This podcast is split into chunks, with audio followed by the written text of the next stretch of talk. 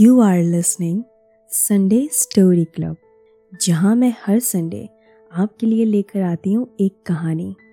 और आज भी हाजिर हूँ एक नई कहानी के साथ। इससे पहले कि आप कहानी में पूरी तरह से खो जाएँ, चैनल को फॉलो और सब्सक्राइब कर लें। और हाँ नोटिफिकेशन बेल आइकन को भी प्रेस कर दें। चलिए कहानी सुनते हैं। सड़क से कार को थोड़ा कच्चे में उतारकर दिलीप ने ब्रेक लगाया। और पीछे मुड़कर बोला, मगर ध्यान से सुनाए यहाँ जगह जगह धसने वाली मिट्टी है। रीना झटके से कार का दरवाज़ा खोलकर बाहर निकली और बोली, अब तो फालतू मत डरा, यहाँ ऐसा कुछ भी नहीं है, ये सब अफवाह है। अरे सुन मेरी झांसी की रानी, जरा आराम से चल, हो सकता है अफवाह हो, मगर सतर्क रहने में कोई हर्ज तो नहीं है ना? सब साथ साथ रहेंगे। माधव भी कार से बाहर आ गया। रीना ने मुँह बनाया और आगे बढ़ गई। पीछे पीछे गीता, अनुराग और दिलीप भी कार बंद करके आ गए। गीता घबराई आवाज़ में, जब सभी मना कर रहे थे तो यहाँ आने की ज़रूरत ही क्या थी? जानबूझकर तुम सब मुसीबत को बार बार दावत क्यों देते हो? पिछली बार भी रीना की दिलेरी के चक्कर में वो कहते कहते चुप हो गई। दिलीप उसको समझाते हुए बोला, तब में और अब में फ़र्क है। यहाँ किसी तरह का कोई खतरा नहीं है। ये सब रेत धसने की बात केवल सुनी सुनाई है। शायद अफवाह ही हो। हालाँकि गीता संतुष्ट नहीं लग रही थी।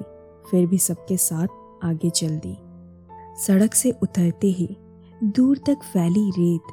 उसके आगे शोर मचाती गंगा नदी का तेज बहाव और सामने ऊँचा पर्वत। कुल मिलाकर रोमांचित कर देने वाला दृश्य था। ऋषिकेश से थोड़ा आगे स्थित। शिवपुरी नामक इस दर्शनीय स्थल का, जो नदी के तेज बहाव और धसने वाली रेत के लिए मशहूर है। सबसे आगे रीना भागती हुई नदी के बिल्कुल पास तक पहुँच गई। पाँचों अभी तक रेत के इस ओर ही खड़े थे। रीना हाथ हवा में हिलाकर चिल्लाई, अरे, अब आ भी जाओ। कब तक डरते रहोगे? देखो, मैं बिल्कुल ठीक ठाक हूँ। यहाँ कुछ भी नहीं है। बाकी दोनों तो आगे बढ़ गए। मगर गीता अब भी हिचकिचा रही थी। माधव ने उसकी ओर देखा तो उसके चेहरे पर अभी भी डर के भाव थे। वो शायद पिछली घटना की दहशत से बाहर नहीं आ पा रही थी। उसकी ओर देखते हुए पूरा वाक्य माधव की आँखों के सामने घूम गया, जब रीना इसी तरह घनौल्टी की बर्फ़ पर दौड़ गई थी और अचानक फिसल कर गिर गई थी और उसके गिरने से गीता भी अपना संतुलन खो बैठी थी। दोनों फिसलते हुए बिल्कुल पहाड़ी के किनारे तक पहुँच गए, जिसके आगे गहरी खाई थी। रीना ने अपने को किसी तरह संभाल लिया, मगर गीता ना बचती, अगर एन मौके पर दिलीप ने उसे पकड़ा नहीं होता। वहाँ भी सुरक्षा कर्मियों ने सभी को बर्फ़ पर संभल कर चलने की सलाह दी थी, मगर रीना सबको अनदेखा करते हुए गीता का हाथ पकड़कर बर्फ़ पर दौड़ते हुए पहाड़ पर चढ़ने लगी और फिसल गई। उस घटना ने सभी को, खासकर गीता को, बहुत डरा दिया था। वो बहुत दिनों तक कहीं घूमने भी नहीं गई, लेकिन रीना पर कोई असर नहीं था। वो अब भी वैसे ही बिंदास और दिलेर थी। माधव ने गीता का हाथ पकड़ा और उसे हिम्मत दी। घबराओ नहीं, हम सब है ना। चलो, हिम्मत करो और आगे बढ़ो। देखो सब रेत में चल रहे हैं और कोई खतरे वाली बात नहीं है। इतने में दिलीप भी भागता हुआ आ गया। चल ना, मैं हूँ ना, डरने वाली कोई बात नहीं है। और वो उसका हाथ पकड़कर लगभग खींचते हुए आगे ले गया।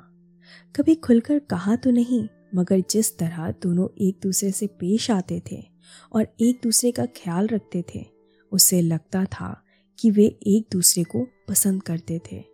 दोनों हाथ पकड़कर आगे आगे चल रहे थे और माधव उनके पीछे पुरानी बातें याद करता हुआ। पाँचों की मुलाकात देहरादून इंजीनियरिंग कॉलेज में दाखिले वाले दिन हुई थी। रीना के अलावा सब छोटे शहरों से पहली बार देहरादून जैसे शहर में आए थे, जो अपनी खूबसूरती और ज़िंदा दिली के लिए मशहूर था। रीना दिल्ली से थी, एकदम बिंदास और तेज तर्रार। गीता और रीना कॉलेज आने से पहले मिल चुके थे, क्योंकि दोनों देहरादून में अपने रिश्तेदारों के यहाँ रुके थे, जो इत्तेफाक से पड़ोसी थे। माधव, दिलीप और अनुराग सुबह से ही एडमिशन फॉर्म भरने के लिए फ़ीस भरने और बाकी औपचारिकताओं में लगे हुए थे, और इसी बीच बार बार मुलाकात होते होते सबकी आपस में जान पहचान हो गई। शाम को सब काम खत्म करके सब वापस हो गए। एक हफ़्ते बाद क्लासेस शुरू हुई और साथ साथ दोस्ती भी। कुछ दिन बाद सबने दिलीप को कई बार रीना और गीता से बात करते हुए देखा। बाद में पता चला कि तीनों ने कॉलेज के बाद कंप्यूटर क्लास भी ज्वाइन कर ली थी और वहाँ से इनकी दोस्ती हो गई थी। धीरे धीरे पाँचों की दोस्ती हो गई और अपने गैंग से पहचाने जाने लगे। हर छुट्टी में सब कहीं ना कहीं घूमने का प्लान बना लेते। अचानक रीना की आवाज़ से माधव का ध्यान टूटा। आजा गीता, देख कितना मज़ा आ रहा है। चल रेस मिलाते हैं। रीना ज़ोर से बोली। गीता ने वहीं खड़े खड़े जवाब दिया। न न बाबा, तू ही कर। तेरी रेस के चक्कर में पिछली बार ऊपर ही पहुँच जाती। कुछ नहीं होगा। चल मैं भी हूँ रेस में। दिलीप और माधव भी हैं, जो जीतेगा, सब उसे पार्टी देंगे, ठीक है? अनुराग ने सबकी ओर इशारा करके कहा। माधव और दिलीप ने एक दूसरे की ओर देखा और दिलीप ने गीता की ओर देखा। फिर एक हाथ से उसका हाथ पकड़ा, दूसरे हाथ से माधव का हाथ पकड़ा और सब रीना और अनुराग की ओर बढ़े। अनुराग ने रेस के लिए रास्ता निश्चित किया और सब नदी के साथ साथ दौड़ते हुए रेस लगाने लगे। सबसे आगे अनुराग, फिर रीना और दिलीप थे। माधव और गीता हमेशा की तरह पीछे। दौड़ते दौड़ते रीना का पैर एक पत्थर पर पड़ा और वो अपनी जगह से खिसक गया। लेकिन वो संभल कर आगे बढ़ गई। वो एक क्षण के लिए ठिठकी और दिलीप को इशारा करके चिल्लाई, यहाँ थोड़ा ध्यान से! फिर आगे दौड़ गई। दिलीप कूद कर आगे बढ़ गया, लेकिन कुछ दूर जाकर वापस आ गया। शायद उसका अंदाज़ा सही था। तब तक गीता वहाँ पहुँच चुकी थी और उसका पैर पड़ते ही उस जगह की रेत अंदर धसने लगी। लड़खड़ाती गीता का हाथ पकड़कर दिलीप ने एक और धकेल दिया। गीता मुँह के बल गिर गई। उठकर उसने पलटकर देखा तो उसकी चीख निकल गई। चीख सुनकर अनुराग और रीना भी ठिटक गए। दोनों वापस भागते हुए वहाँ पहुँचे तो वहाँ का नज़ारा सचमुच डरावना था। दिलीप लगभग कंधे तक रेत में धसा हुआ था और माधव पूरी ताकत से उसे बाहर खींच रहा था। गीता भी उसका साथ दे रही थी, लेकिन उनकी कोशिश सफल नहीं हो रही थी। अनुराग उन लोगों की ओर देखकर चिल्लाया, थोड़ी देर इसे ऐसे ही रोकने की कोशिश करो, मैं कहीं से रस्सी लेकर आता हूँ, उसके बिना हम इसे नहीं बचा पाएँगे। वो भागकर सड़क की ओर गया और कुछ मिनटों में वापस आया, लेकिन तब तक देर हो गई थी और दिलीप पूरी तरह रेत में समा चुका था। माधव सिर पकड़कर घुटनों के बल बैठा था। रीना और गीता वहीं बैठकर रो रही थी। अनुराग भी उन लोगों को देखकर वहीं घुटने के बल बैठ गया। दो दिन बाद माधव, अनुराग, रीना और गीता कॉलेज कैंटीन में उदास बैठे थे। माधव ने चुप्पी तोड़ते हुए कहा, जो हुआ वो अच्छा नहीं हुआ। हमें शायद वहाँ जाना ही नहीं चाहिए था। कल दिलीप के घर वाले उसका सामान लेने आने वाले हैं। उनका सामना करना मुश्किल होगा। गीता ज़ोर ज़ोर से रोते हुए बोली, मैं तो पहले ही कह रही थी, ऐसी जगह जाना ही नहीं चाहिए था। लेकिन इस रीना को हमेशा जोश सवार रहता है। इसी की वजह से ये सब अनुराग उसकी बात काट कर बोला, ऐसा मत कहो, जो हुआ, वो सिर्फ़ एक दुर्घटना थी। किसी की कोई गलती नहीं है। रीना चिल्लाई, बिल्कुल गलती है। इस गीता के कारण हुआ। मरना तो इसे था, लेकिन वो बेवकूफ़ इसे बचाने के चक्कर में खुद मौत के मुँह में चला गया। मैं इसे कभी माफ़ नहीं कर सकती।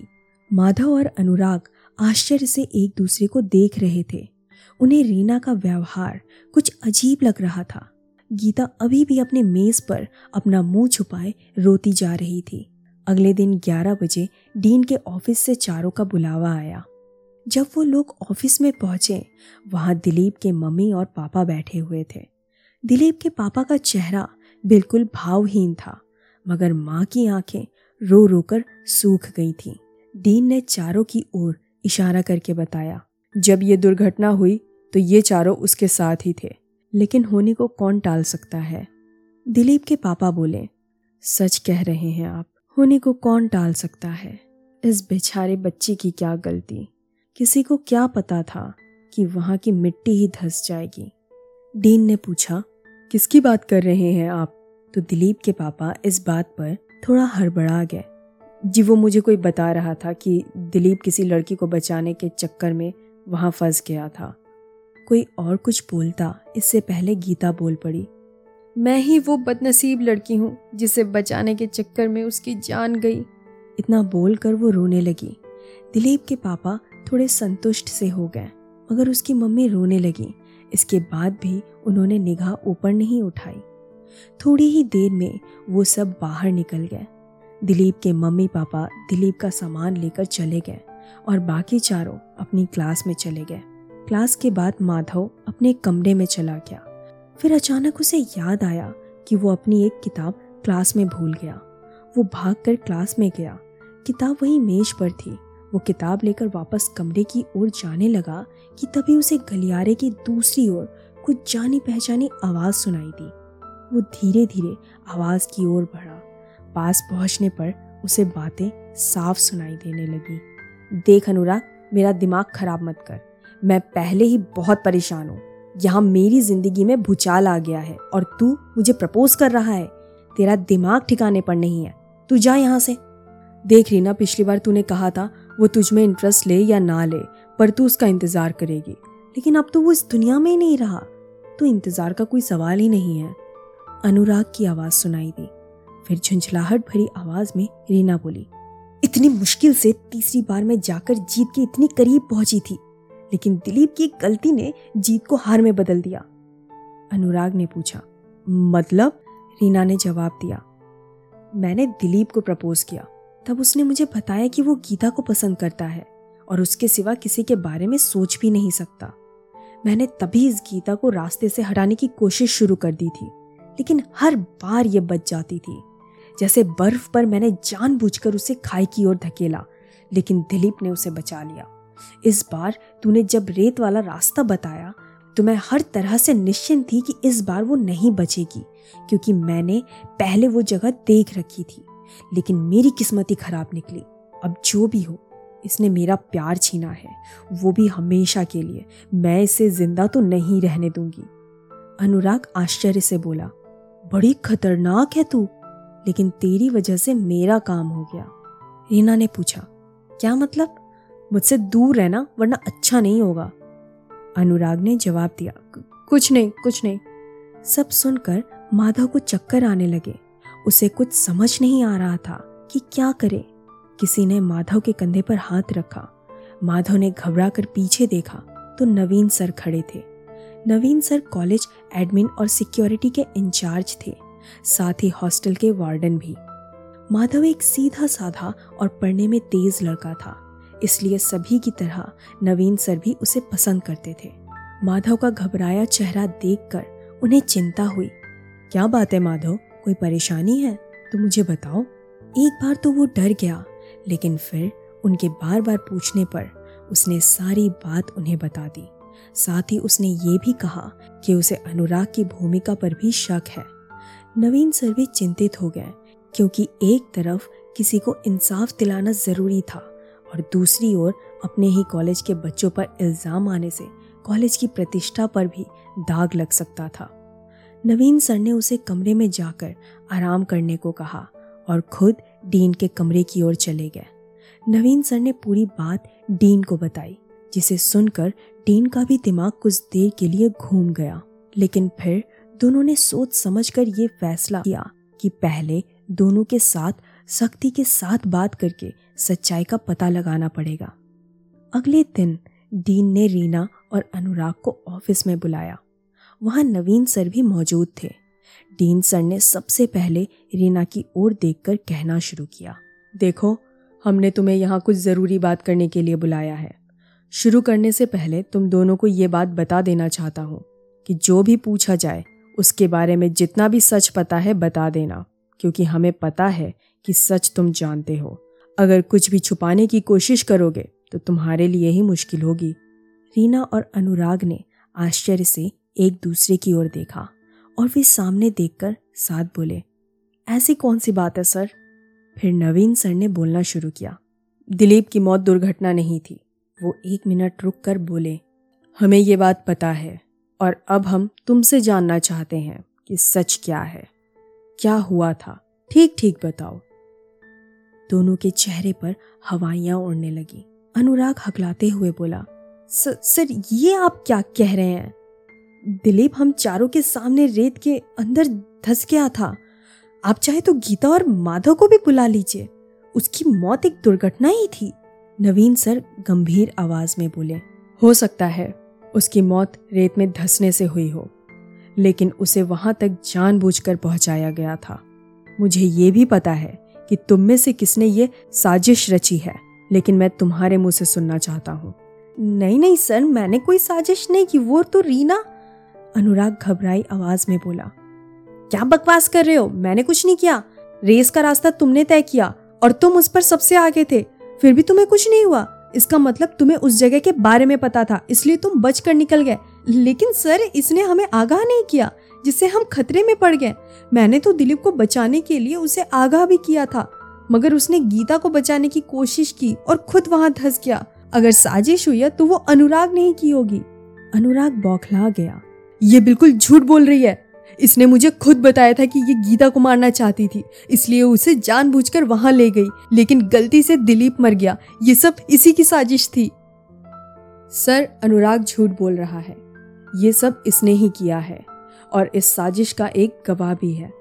ये आवाज़ माधव की थी, और सबने पलटकर उसकी ओर देखा। उसके साथ कोई और भी था। माधव के साथ संजीव खड़ा था। संजीव और अनुराग छात्रावास में एक ही कमरे में रहते थे। माधव संजीव को लेकर डीन के ऑफ़िस में दाखिल हुआ। माधव ने कहा, सर, संजीव को कुछ ऐसी बातें पता है, जो शायद इस मामले में रोशनी डाल सकती हैं। संजीव, तुम्हें जो भी पता है, डीन सर को बताओ। संजीव घबराया हुआ सा लग रहा था। उसने एक बार माधव की ओर देखा, फिर अनुराग की ओर, जो उसे पूरी तरह से घूर रहा था। डीन सर की आवाज़ गूंजी किसी से डरने की कोई ज़रूरत नहीं है। तुम्हें जो कुछ भी पता है, हमें बता दो। जो भी गुनाहगार है, उसे सजा मिलनी चाहिए। संजीव ने धीरे से बोलना शुरू किया। सर, मुझे ज़्यादा कुछ पता नहीं है। मैंने कुछ बातें सुनी थी। वो ही मैंने राघव को बताई। रुक कर वो दोबारा बोला। करीब दो हफ़्ते पहले की बात है। अनुराग देर रात किसी से बात कर रहा था। जिसमें इसने किसी का नाम नहीं लिया, लेकिन इसने पहाड़ी नदी के किनारे रेत में धसने की बात की और इसने उससे ये भी कहा कि उसका काम हो जाएगा। केवल वो काम की कीमत तैयार रखे। आज जब माधव मेरे पास आकर अनुराग की पिछली गतिविधियों के बारे में पूछ रहा था तो मुझे ये बात याद आ गई। इससे ज़्यादा मैं कुछ नहीं जानता, सर। अभी संजीव की बात पूरी ही हुई थी कि अनुराग बाहर की ओर भागा। लेकिन दरवाज़ा खोलते ही सामने तो सिक्योरिटी गार्ड खड़े थे। उन्होंने उसे पकड़ा और उसे लेकर वापस अंदर आ गए डीन ने ज़ोर की आवाज़ में कहा, तुमने भागकर सारी अटकलों को सच साबित कर दिया है। इसलिए तुम्हें मैं आखिरी मौका दे रहा हूँ। सब सच सच बता दो, वरना पुलिस के पूछने का तरीका जरा अलग होता है। अनुराग रोता हुआ डीन के पैरों में गिर गया। सर सर मुझे सर मुझे बचा लो, मैंने कुछ नहीं किया है। अगर मुझे सजा हुई तो मेरे मम्मी पापा मर जाएँगे। उनके लिए ही मैं लालच में आ गया। मुझे पैसों का लालच दिया गया था दिलीप को मारने के लिए और ये दुर्घटना लगे, इसलिए ये सब साजिश की गई। मुझे पता था कि रीना गीता से नफरत करती है और उसे मारना चाहती है, क्योंकि मैं रीना और दिलीप के बीच की बात सुन चुका था। इसलिए मैं ही रीना को ऐसी जगहों के बारे में जानकारी दी, जहाँ जाकर वो गीता को मारने की कोशिश करे। और जब गीता खतरे में होगी, दिलीप गीता को बचाने की कोशिश ज़रूर करेगा। और जैसे ही वो मौत के मुँह में पहुंचेगा तो मैं थोड़ी और मदद करके अपना काम कर लूँगा। इस तरह मुझ पर कोई शक भी नहीं करेगा। मैंने जानबूझकर रेस का रास्ता चुना, जो ठीक उस जगह से जाता था, जहाँ की रेत अंदर को धसती है। मुझे पता था कि रीना भी इस जगह के बारे में जानती है। इसलिए उसको उकसाना आसान था। रीना को लग रहा था कि गीता इस बार बच नहीं पाएगी। लेकिन अहन मौके पर दिलीप ने उसे धक्का दे दिया और खुद लड़खड़ा कर वहीं गिर गया। मैं अपनी कामयाबी पर खुश तो था, मगर कोई उसे बचाने की कोशिश ना कर पाया, इसलिए सबको उलझाकर रस्सी लेने चला गया और जब थोड़ी देर में लौटा, तब तक काम हो चुका था। और मैं उस जगह मौजूद भी नहीं था। इससे मुझ पर शक नहीं जा सकता था।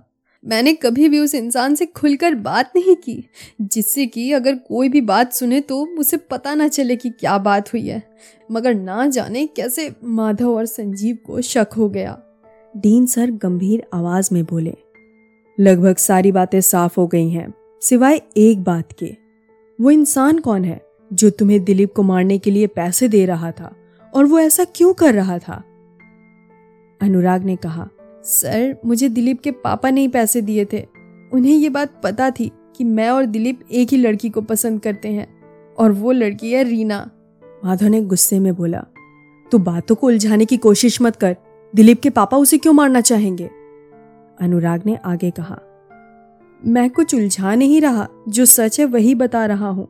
दिलीप के पापा उसे इसलिए मारना चाहते थे क्योंकि वो उनका सौतेला बेटा था और एक हज़ार करोड़ के बिज़नेस का अकेला मालिक, जो उसके असली पिता ने अपने वसीयत में उसके नाम कर रखा था। दिलीप की मम्मी ने अपने दोस्त और अंकल के जनरल मैनेजर के साथ मिलकर उनकी हत्या करवा दी और उसी से शादी कर ली। शादी के बाद उन लोगों को पता चला कि सारा बिज़नेस दिलीप के नाम है, इसलिए वो बहुत सालों से उसकी हत्या का षड्यंत्र रच रहे थे। मैं एक गरीब परिवार से हूँ मेरे पापा बहुत मेहनत करके भी मेरी पढ़ाई का खर्चा मुश्किल से उठा पा रहे हैं। इसलिए पैसों की लालच में आ गया और वो बोलते बोलते रो पड़ा। डीन सर और नवीन सर ने एक दूसरे की ओर देखा। फिर कुछ निर्णय लिया और पुलिस स्टेशन में रिपोर्ट करवा दी। दिलीप के पापा और मम्मी को हत्या के षड्यंत्र के लिए उम्र कैद की सजा हुई। अनुराग को गवाही देने की वजह से सजा में राहत मिली। और केवल सात साल की सजा हुई। रीना को षड्यंत्र में शामिल होने की वजह से कॉलेज से निकाल दिया गया। कॉलेज में सभी को आगाह किया गया कि जो भी कॉलेज से बाहर जाएगा, वो सिक्योरिटी को बताएगा कि कहाँ जा रहा है और कब तक आएगा, जिससे ऐसी किसी घटना को भविष्य में होने से रोका जा सके। तो दोस्तों, आज की कहानी बस यहीं तक थी। कैसी लगी आपको ये कहानी? मुझे ज़रूर बताइएगा। आज का हमारा सफ़र बस यहीं तक था। मिलती हूँ मैं अगले संडे, एक और कहानी के साथ। कोई कहानी मिस ना हो जाए, इसलिए सब्सक्राइब और फॉलो कर लीजिए और नोटिफिकेशन बेल आइकन को प्रेस कर दीजिए।